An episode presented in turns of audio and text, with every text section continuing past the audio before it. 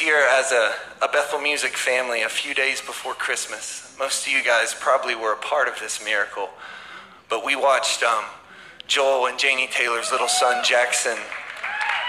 He was a few days before Christmas airlifted to intensive care, and we began to fight for Jackson's life. How many of you guys joined in that fight and that symphony of prayer that rose up for a little boy?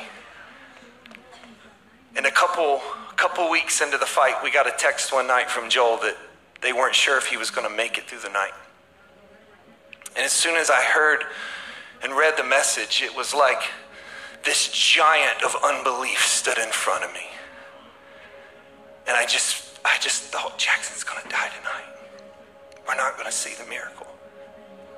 And as this giant stood in front of me, all of a sudden, out of my gut, this song started coming out right in the face of the giant.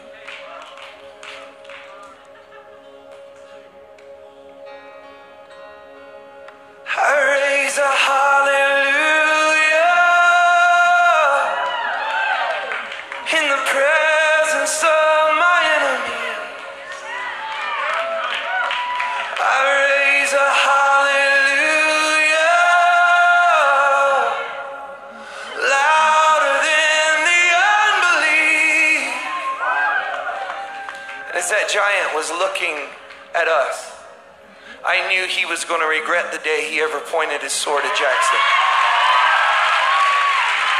Just as Goliath pointed his sword at David, the sword Goliath pointed at David became the sword the little boy picked up and took the giant's head off with.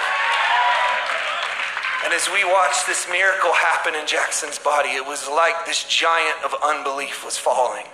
And our community just began to sing this song. It was just one note in the symphony of prayer rising for his life. So I want to teach it to you this morning. Let's sing.